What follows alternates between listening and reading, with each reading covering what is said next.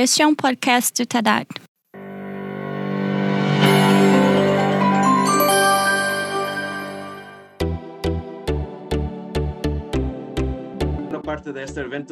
Vou ceder a palavra para nossa colega Mônica Calijuri, para que ela modere esta mesa redonda. Teremos algumas perguntas após a mesa redonda, também do público, da plateia e algumas palavras finais dos nossos apresentadores. Mônica, obrigado. Muito obrigado.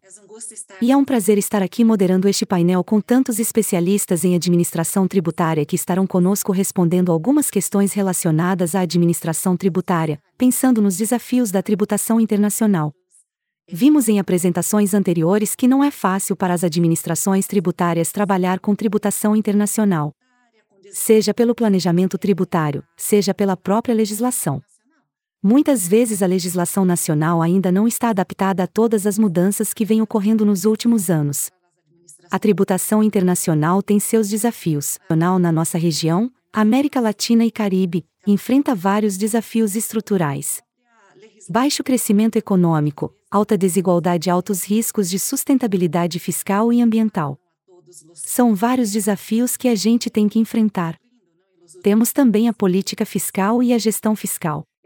Sabemos que elas têm o potencial de contribuir para enfrentar esses desafios estruturais na região. Pode ser diretamente por meio de uma ação fiscal do governo ou indiretamente com mudanças no comportamento de indivíduos e empresas. Mudanças em toda a atividade que as administrações fiscais têm desenvolvido. E também com incentivos para que essa mudança de comportamento ocorra. No entanto, a gestão fiscal, que deve enfrentar esses desafios, desafios fiscais e estruturais, na região onde estamos, tem muitas fragilidades nos arcabouços institucionais e na política.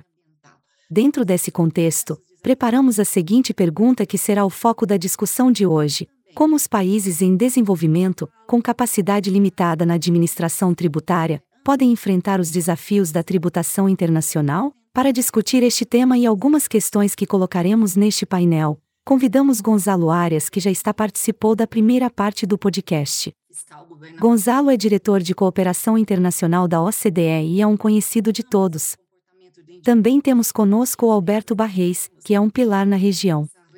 Acho que todos nós conhecemos o Alberto. Ele tem doutorado na Universidade de Harvard.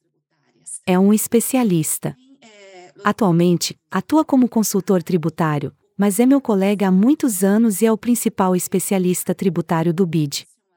Também temos a honra de receber meu colega Obaldo Gonzalez, do BID. Obaldo também é um dos principais especialistas em administração tributária do BID. Ele tem doutorado em Direito e possui amplo conhecimento em tributação internacional. É um prazer tê-los neste painel. Para começar, pensamos em fazer uma pergunta a cada um de vocês. Não temos muito tempo, mas eu gostaria de começar com Gonzalo, pela experiência dele no CIAT, um parceiro estratégico do BID em questões tributárias. Nós sempre contamos com o CIAT. Não apenas para eventos, também para desenvolvimento de toolkits, sobre os quais podemos falar um pouco durante este painel. Gonzalo. Se pensarmos em países pequenos, que estão se desenvolvendo, mas ainda são pequenos, que têm restrições de capacidade técnica e de pessoal. Como as organizações internacionais ou multilaterais podem apoiar suas administrações tributárias para superar esses desafios relacionados à tributação internacional? E ainda relacionado a isso, qual seria exatamente a abordagem de apoio fornecida a esses países? É com você, Gonzalo. É, é Gonzalo. Muito obrigado, Mônica e colegas presentes nesta mesa redonda. Eh, um prazer compartilhar esse momento com vocês. Essa é uma pergunta que nos fazemos diariamente no CIA. Porque toda vez que a gente entra no LinkedIn ou participa de reuniões e ouve que a pauta da transparência está avançando cada vez mais, que a agenda do BEPS avança cada vez mais, e depois vemos Big Data, blockchain, inteligência artificial, etc. Mas então visitamos as administrações tributárias de muitos países em desenvolvimento. Porque, claro, temos que separar os países desenvolvidos dos países em desenvolvimento, suas administrações tributárias não podem se colocar todas no mesmo saco. Vemos nesses países em desenvolvimento muitas deficiências e muitas necessidades básicas. E como disse, a tributação internacional depende dos pilares básicos da administração tributária. Não podemos esperar que o módulo de tributação internacional funcione se esses pilares básicos não funcionam. Então, eu acho que há duas coisas inevitáveis, que são importantes para todos os tipos de administração tributária, mas principalmente para as pequenas. Primeiro, o investimento. Engana-se quem pensa que pode haver melhora sem investimento. Ou seja, em algum momento você terá que investir. Essa é a realidade. Se quisermos aumentar a fronteira de possibilidades de produção de qualquer organização, em algum momento teremos que investir. O segundo tema é o planejamento estratégico e o uso inteligente de recursos. Você não precisa ter a melhor administração tributária do mundo para pensar quantas frentes posso abrir. Quais são as batalhas que realmente valem a pena? E o que eu sou capaz de fazer?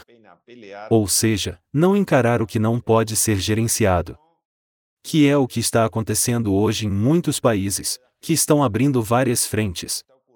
E, claro, é difícil chegar a essa conclusão. Porque podemos dizer, não vamos controlar grandes empresas porque não tenho capacidade. E aí deixo uma área liberada. Isso é o mesmo que criar um paraíso fiscal, ainda que a regulamentação não diga que o país é um paraíso fiscal. Mas não há controle, não há regras. Portanto, é um dilema complexo. O que fazemos quando tentamos gerar capacidades em países menos desenvolvidos? Primeiro, trabalhar em um diagnóstico bastante preciso. E isso nos permite saber se o assunto para o qual eles estão solicitando apoio, porque sempre trabalhamos sob demanda, é viável. Devido à disponibilidade presente ou futura de recursos. Pela disponibilidade presente ou futura de recursos humanos pelas expectativas que os países possam ter. Por exemplo, se a expectativa é arrecadar em um ano, mas não haverá recursos humanos capacitados nos próximos três anos, porque o assunto exige maturidade. Melhor abandonar o projeto, porque não atenderá às expectativas políticas, por exemplo, de arrecadar em momentos de crise. A disponibilidade de infraestrutura também é importante revisar. E algo que é mais importante, que deve ser revisto, até mesmo nas grandes organizações internacionais, e que às vezes se dá menos atenção da que se deveria, é apresentar os desenvolvimentos com opções que permitam flexibilidade para determinados países. Porque muitas vezes não podemos ter um único número de sapato para todos. Então, por exemplo, é ter uma ação do BEPS, a 8,9 ou 10, mais flexibilizada para um país em desenvolvimento, para que ele possa aplicá-la. Se você pudesse encontrar uma maneira de simplificar sempre que possível, acho que seria mais do que bem-vindo pelos países que desejam fazer parte dessa agenda, mas que por questões de contexto ou por questões de disponibilidade de recursos, não podem. A outra questão também é a vontade política. Ou seja, que um critério do Estado acompanha um critério da administração tributária. Isso é muito importante e sempre revisamos. Quando fazemos projetos em países com menos recursos, fazemos sempre um catálogo de riscos. E vemos como mitigar cada risco que pode surgir durante o desenvolvimento de um projeto, para atingir o resultado. E são muitos os desafios. Admito que não é fácil. E acho que minha resposta diz alguma coisa, mas não diz tudo. Não há uma solução clara. Eh, eh, Muito obrigado, Gonzalo. Realmente são muitos desafios. Estamos sempre presentes nas conversas com os governos e com as administrações tributárias. E especialmente na tributação internacional há necessidade de investimento. Existem custos com aquisição de banco de dados. Existem custos com formação, com estrutura própria do Departamento de Fiscalidade Internacional. Então eu entendo que é muito, muito importante o apoio dos organismos internacionais às administrações tributárias da região. E a rede de conhecimento também. Acho que pela experiência que temos, funciona muito bem. Conhecendo as experiências também exitosas e as que fracassam. Também acho importante ver por que falhamos. Com os procedimentos ou com a determinação dos impostos, parece-me que temos um novo desafio pela frente além de todos aqueles que Gonzalo e os participantes anteriores mencionaram. No futuro teremos o desafio do imposto mínimo global, que já está no pilar 2. E esse imposto mínimo global implica uma profunda reforma das normas tributárias internacionais em um mundo já globalizado e digitalizado. E para falar um pouco sobre isso, gostaria de perguntar ao Alberto Barriex. Alberto, pode ligar a câmera? Estou com ela ligada, mas ela não funciona. Perdão. E também vou lhe pedir que me avise quando acabarem os cinco minutos, por favor. Aviso. Mas como seu conhecimento é tão amplo, sei que vou querer ouvir um pouco de tudo que você tem. Alberto, para proteger essa base tributária, evitando a erosão, que é o principal objetivo do imposto mínimo global, na sua opinião, ele traz benefício ou é mais um prejuízo para os países pequenos ou em desenvolvimento?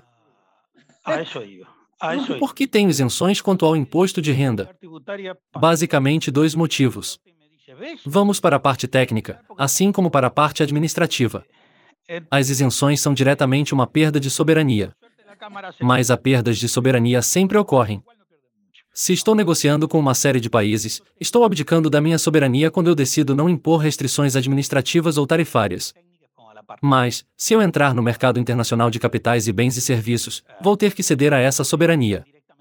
Portanto, a questão de perder soberania é uma bobagem. Mas ceder no imposto de renda? Por quê? Por dois motivos. Primeiro, porque tenho externalidades negativas, como costumamos dizer nós economistas. Ou seja, não tenho mão de obra suficiente. Não tenho infraestrutura suficiente. Não tenho segurança jurídica suficiente. No nível institucional ou de infraestrutura também não. Então é por isso que perdoo um pouco de imposto de renda. Segundo, que é um pouco mais sofisticado, para desenvolver um recurso ocioso. Muitas vezes foi usado para a indústria nova. Sei que depois as indústrias novas têm 150 anos e seguem protegidas, principalmente por tarifas, então vamos esquecer esse argumento. Mas tem um argumento válido. Especialmente o das externalidades. Ou seja, compenso que não tenho em termos relativos com outros países segurança jurídica, investimento, boa infraestrutura. Eu tenho uma série de benefícios. Primeiro, um corte do abuso. E o abuso pode ser visto de duas maneiras: de forma interna e de forma externa. De uma forma interna é muito claro. Quando dou uma isenção para uma indústria altamente lucrativa, o que estou fazendo é dar diretamente um benefício totalmente redundante. Quando viajava com Martin Bass, ele levava charutos. E dizia: Os melhores charutos são produzidos aqui também, nós somos os que mais vendemos. Estava em uma zona franca, não pagava nada. Digo, em se você é o melhor e quem mais vende. Tem que pagar alguma coisa. Em geral, esses grandes lucros servem para fazer transferência de benefícios.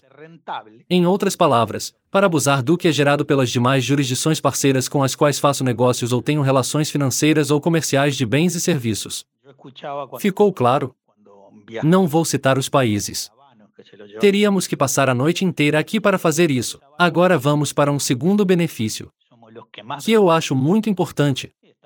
Cria equidade horizontal. Por exemplo, estou em uma zona franca. A maioria das zonas francas da América Central. As zonas francas da América Central vendem praticamente sem pagar impostos, exceto no caso da República Dominicana, que tem uma pequena retenção, que não é sobre receita real, é sobre a venda. Quem está dentro paga todos os impostos. Quem está em zonas francas não paga nada. Existem mil maneiras de usar a zona franca para matar a renda interna. Alguém poderia me dizer: posso controlar porque tenho mecanismos de controle. Mas teriam que ser perfeitos para saber que a empresa que tenho na zona franca, que é de alta tecnologia, não atende um supermercado na capital. E assim ordenho a renda. Em outras palavras, faço uma transferência de lucros. Então, serve para ordenar no nível da equidade horizontal, e ele ordena o cálculo do imposto para as administrações tributárias. Porque tem um imposto para as megaempresas que é calculado por um sistema unitário que divide por uma fórmula. Outro imposto para grandes empresas. Outro para o regime geral. Outro para regimes setoriais. E outros 4 mil para incentivos, etc. Se tivermos um imposto mínimo, baseado em. Obviamente, porque as administrações não confiam umas nas outras. Mas baseado não no lucro fiscal, mas sim no lucro contábil. Porque isso é uma questão de confiança. Com esse imposto mínimo teremos um piso mínimo, que vai nos ordenar e vai nos deixar dar todos os benefícios que quisermos. Mas tem sempre um mínimo. É com naquela velha piada africana. Sacandunga ou morte? Você pode preferir a morte, mas primeiro vai ter um pouco de sacandunga. Então, esse mínimo vai nos dar força para pelo menos arrecadar algo e colocar ordem administrativa. Temos um quarto problema, depois um quinto, que não sei se tenho tempo. Temos um problema de transição. Muitos desses benefícios são dados por meio de contratos. Esses contratos são assinados pelos estados. Para isso, nós. E temos isso no artigo que publicamos com Martin Beis, Emílio e Ubaldo, que está presente aqui. Nós pensamos em duas soluções. Estamos escrevendo isso agora em um pequeno blog. E o colocamos no artigo que publicamos.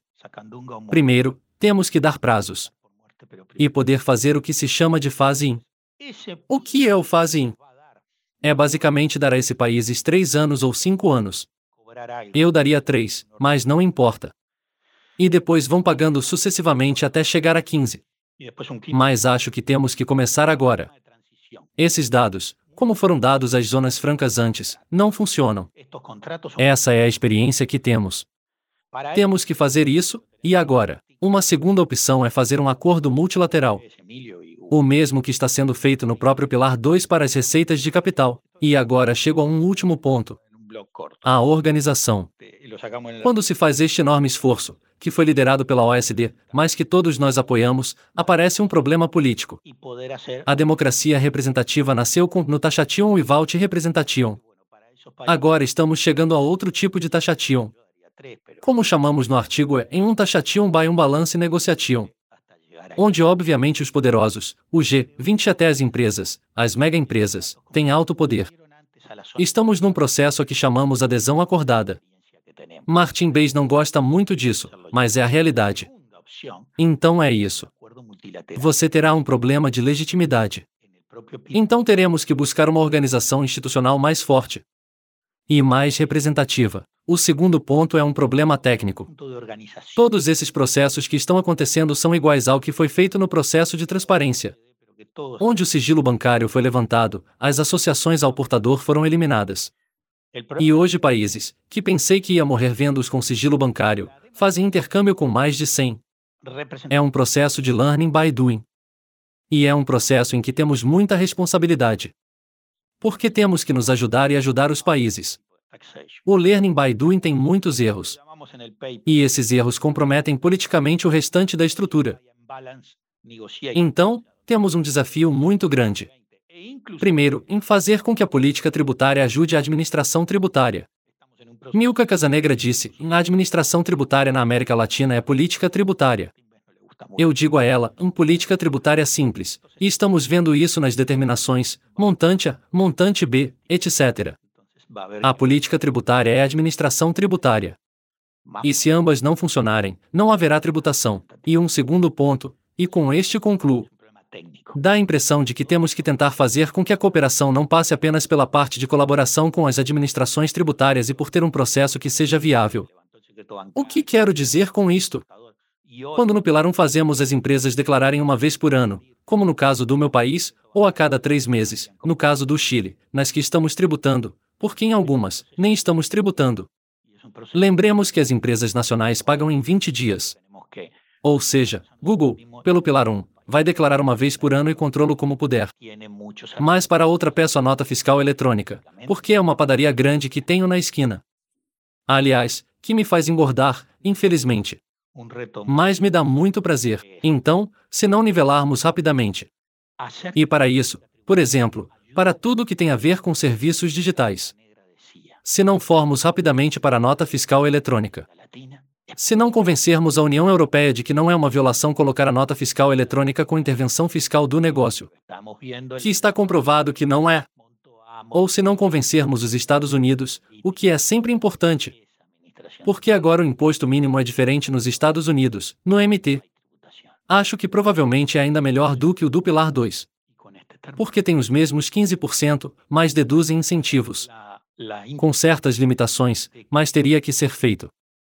Se não os convencermos de afrouxarem seu federalismo e que passe a pedir a nota fiscal eletrônica. Se o mundo não for para a nota fiscal eletrônica global total, inclusive para transações financeiras, exceto, obviamente, na troca de moedas. Se isso não acontecer, teremos um mundo totalmente desequilibrado administrativamente, o que nos impossibilitará a aplicação de qualquer um desses instrumentos. Muito obrigado.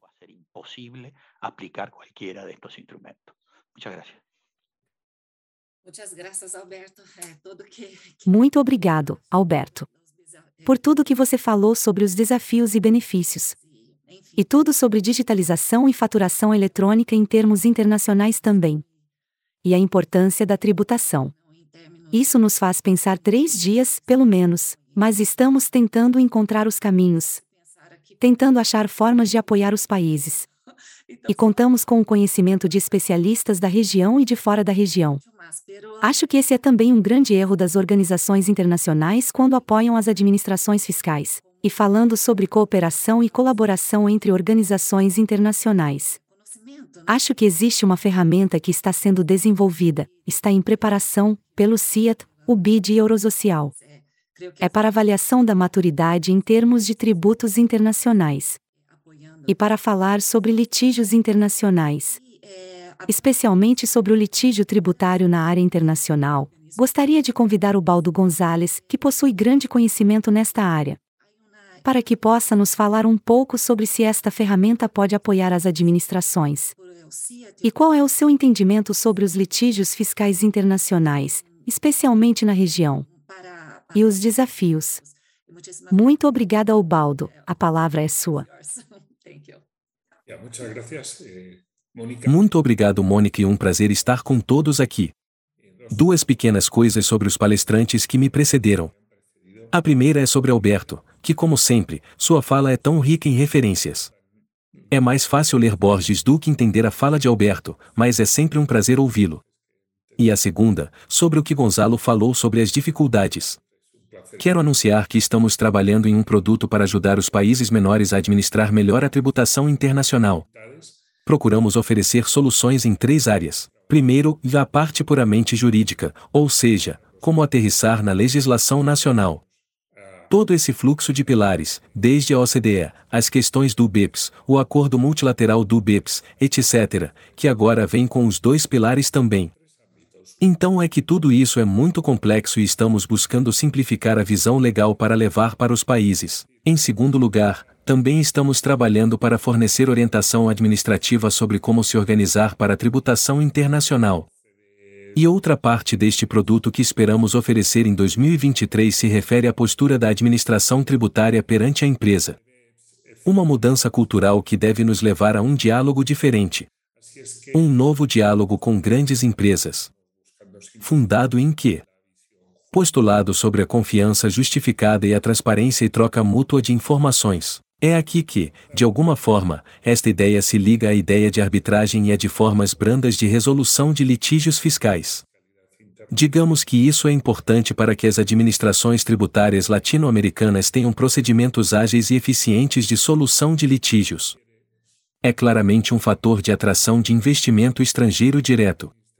O que é algo que nos falta muito na região, é por isso que estamos trabalhando há quase um ano.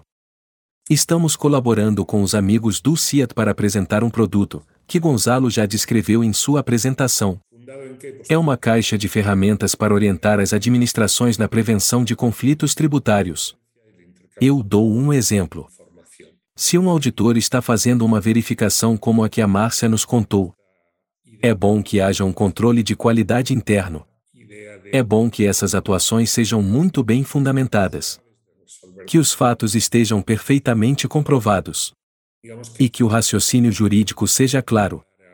Porque, caso contrário, ações de regularização atípicas gerariam conflitos na justiça. E muitas vezes não conseguimos cobrar nada delas. E sim, produzem muito desgaste e má fama do país como centro de investimentos. Portanto, queremos que haja prevenção de litígios devido a ações arbitrárias ou irracionais. E para litígios já nascidos, queremos formas de resolução mais eficazes do que a escalação através do sistema de recursos e apelações até chegar ao Supremo Tribunal, 18 anos depois, quando a lei já não vigora, ou a empresa já não existe. E esses tipos de coisas que tantas vezes acontecem conosco. Este não é um assunto fácil. Há duas culturas que aqui colidem. A cultura administrativa do Código Civil Napoleônico que é a que temos em países com cultura de tradição latina, e a tradição do direito anglo-saxão, que se inclina muito mais a buscar procedimentos de solução amigável ou extrajudicial. Mas com uma economia global e com a tributação global, você tem que fazer alguma coisa. Porque não pode simplesmente dizer que a nossa solução é diferente da defendida dos americanos, ingleses ou australianos, ou de alguns países da União Europeia também. Há duas culturas que aqui colidem. A cultura administrativa do Código Civil Napoleônico, que é a que temos em países com cultura de tradição latina, e a tradição do direito anglo-saxão, que se inclina muito mais a buscar procedimentos de solução amigável ou extrajudicial. Mas com uma economia global e com a tributação global, você tem que fazer alguma coisa. Por que não pode simplesmente dizer que a nossa solução é diferente da defendida dos americanos, ingleses ou australianos, ou de alguns países da União Europeia também? Esse é o nosso desafio e é por isso que assumimos esta tarefa do Toolkit. É para dar algumas orientações às administrações tributárias. Algumas orientações para que possam atuar com transparência e com confiança para que seus funcionários não acabem processados em um tribunal por abusar das leis fazendo procedimentos de resolução de conflitos falhos ou corruptos. Tem um caso que sempre me vem à mente, que não é uma disputa por crédito fiscal, mas sim uma disputa sobre um crédito público. Vocês devem conhecer, mas se não, podem procurar na internet, porque é uma história exemplificadora. O caso da venda da Adidas. Um empresário francês chamado Bernard Tapie vendeu a Adidas para um banco público francês, o Crédit Lyonnais por 300 ou 400 milhões, algo assim. E no ano seguinte, o Crédit Lyonnais vendeu a Adidas a terceiros por 700 milhões. Ganhou 400 milhões em um ano. Então o Sr. Tapie denunciou o banco ao Estado por enganá-lo com uma transação fraudulenta. E o Estado resolveu isso na forma de arbitragem. O Estado decidiu submeter isso à arbitragem, e os árbitros decidiram a favor de Tapi. Atribuíram-lhe o direito de receber aqueles 400 milhões e incluíram também 10% de danos morais, ou seja, cerca de 450 milhões de euros para Tapi por este alegado engano do Estado francês para com este cidadão. Insisto que foi submetido à arbitragem. E é aí que entra isso da indisponibilidade de créditos públicos. Na verdade, a ministra na época era a senhora Lagarde. Teve uma carreira brilhante no Fundo Monetário e em instituições da União Europeia. E condenaram ela também. Sim, ele foi presa, é claro. Mas também foi condenada por crime de peculato ou prevaricação no exercício de funções. Até agora este exemplo. Insisto, não é um crédito tributário, mas é um crédito público. Ele é uma lição exemplar de como arbitragens mal resolvidas podem trazer dores de cabeça para todos. O que quero dizer? E com isso eu vou terminar, prezada Mônica. Quero dizer este produto que estamos desenvolvendo. Esse modelo de maturidade digital que estamos desenvolvendo junto com nossos amigos do CIA deve dar confiança às administrações tributárias na hora de estruturar suas políticas de resolução amigável de litígios tributários seus órgãos e garantias processuais. Para que esta seja uma atitude transparente. Insisto, precisamos dessa resolução ágil, dessa prevenção de conflitos tributários para aumentar a atratividade do investimento. No entanto, temos que fazer isso com cuidado. Com respeito à lei. Para evitar que os problemas sejam maiores. Agradeço a oportunidade de participar e devolvo a palavra. Eh, eh, Muito obrigado, Ubaldo. Fiquei com muitas reflexões, principalmente sobre o que o Gonzalo, o Alberto e o Ubaldo falaram em termos de tributação internacional e os desafios que temos. Tenho pensado em outras coisas, como coordenar benefícios fiscais com um único imposto que teremos um pouco mais tarde. O que seria o desenvolvimento de capacidades para as administrações tributárias?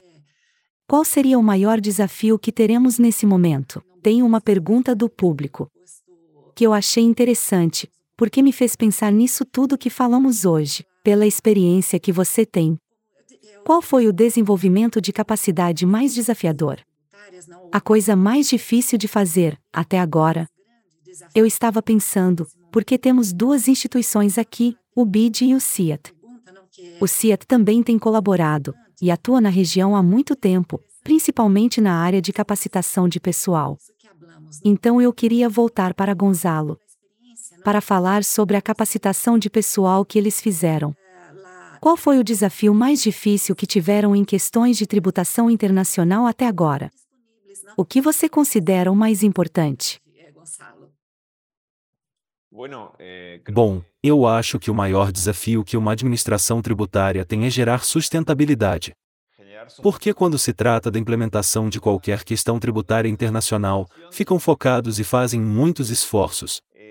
Mas uma coisa que eu vejo é que tem países que avançam e retrocedem, que têm dificuldade em manter o conhecimento.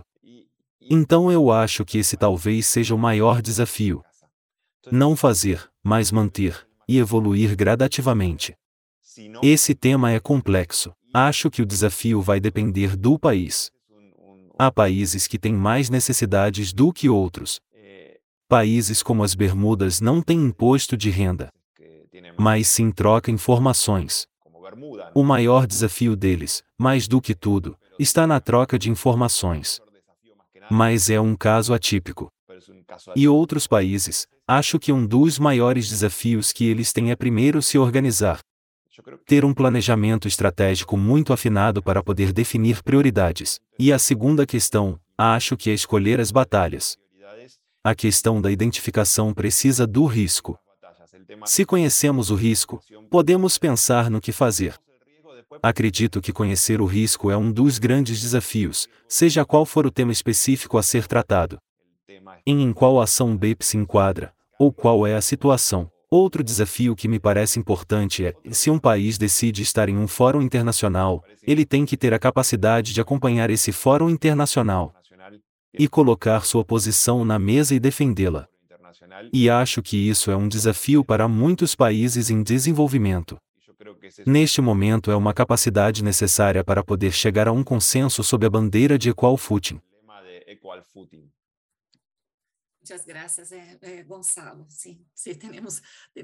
Muito obrigado, Gonzalo. Sim, há muito que fazer. E muito que precisa continuar também. E eu tenho mais uma pergunta. E essa pergunta é para o Baldo. O Baldo, com a experiência que você também tem na administração espanhola, na qual trabalhou por muito tempo, existe uma dificuldade com os países da região, mas também fora da região. Como saber o que está acontecendo? Quais são as operações que uma multinacional, que está instalada no país A, por exemplo, está conduzindo no país B ou fora das fronteiras? Como acompanhar esta atividade das multinacionais?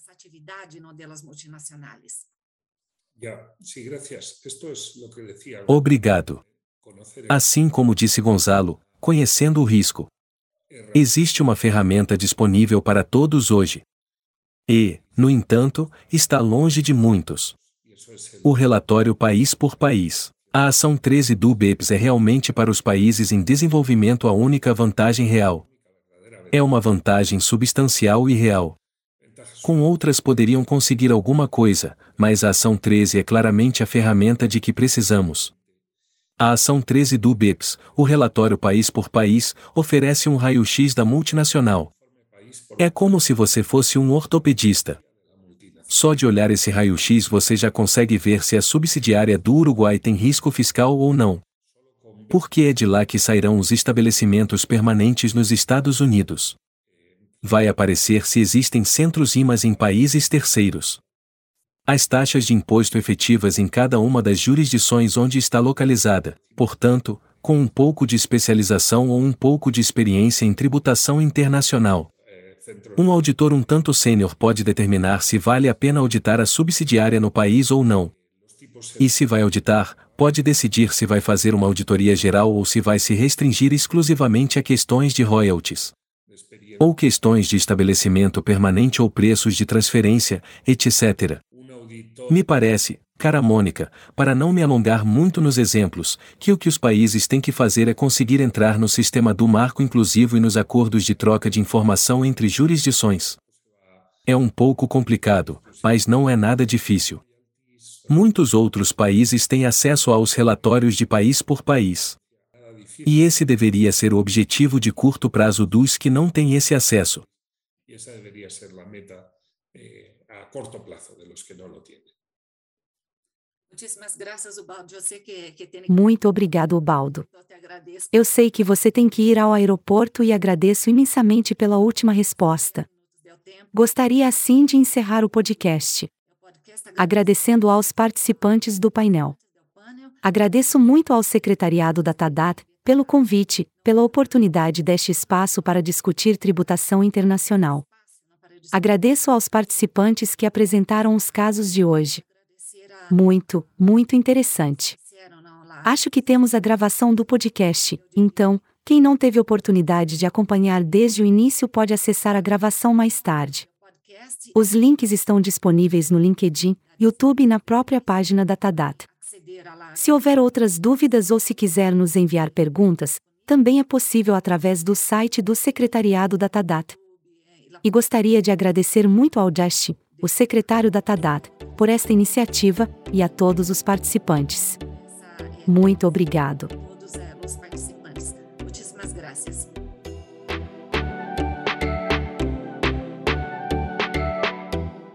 O podcast Tadat está disponível gratuitamente. As opiniões expressas no podcast Tadat são de responsabilidade dos autores e não representam necessariamente as do FMI ou de suas políticas. O conteúdo do podcast pode ser reproduzido com a atribuição apropriada. Comentários e correspondências podem ser enviados por e-mail para podcast@tadat.org. O Tadat é um compromisso de colaboração dos seguintes parceiros: Alemanha, Fundo Monetário Internacional, França, Japão, Holanda, Noruega, Suíça, Reino Unido e Banco Mundial.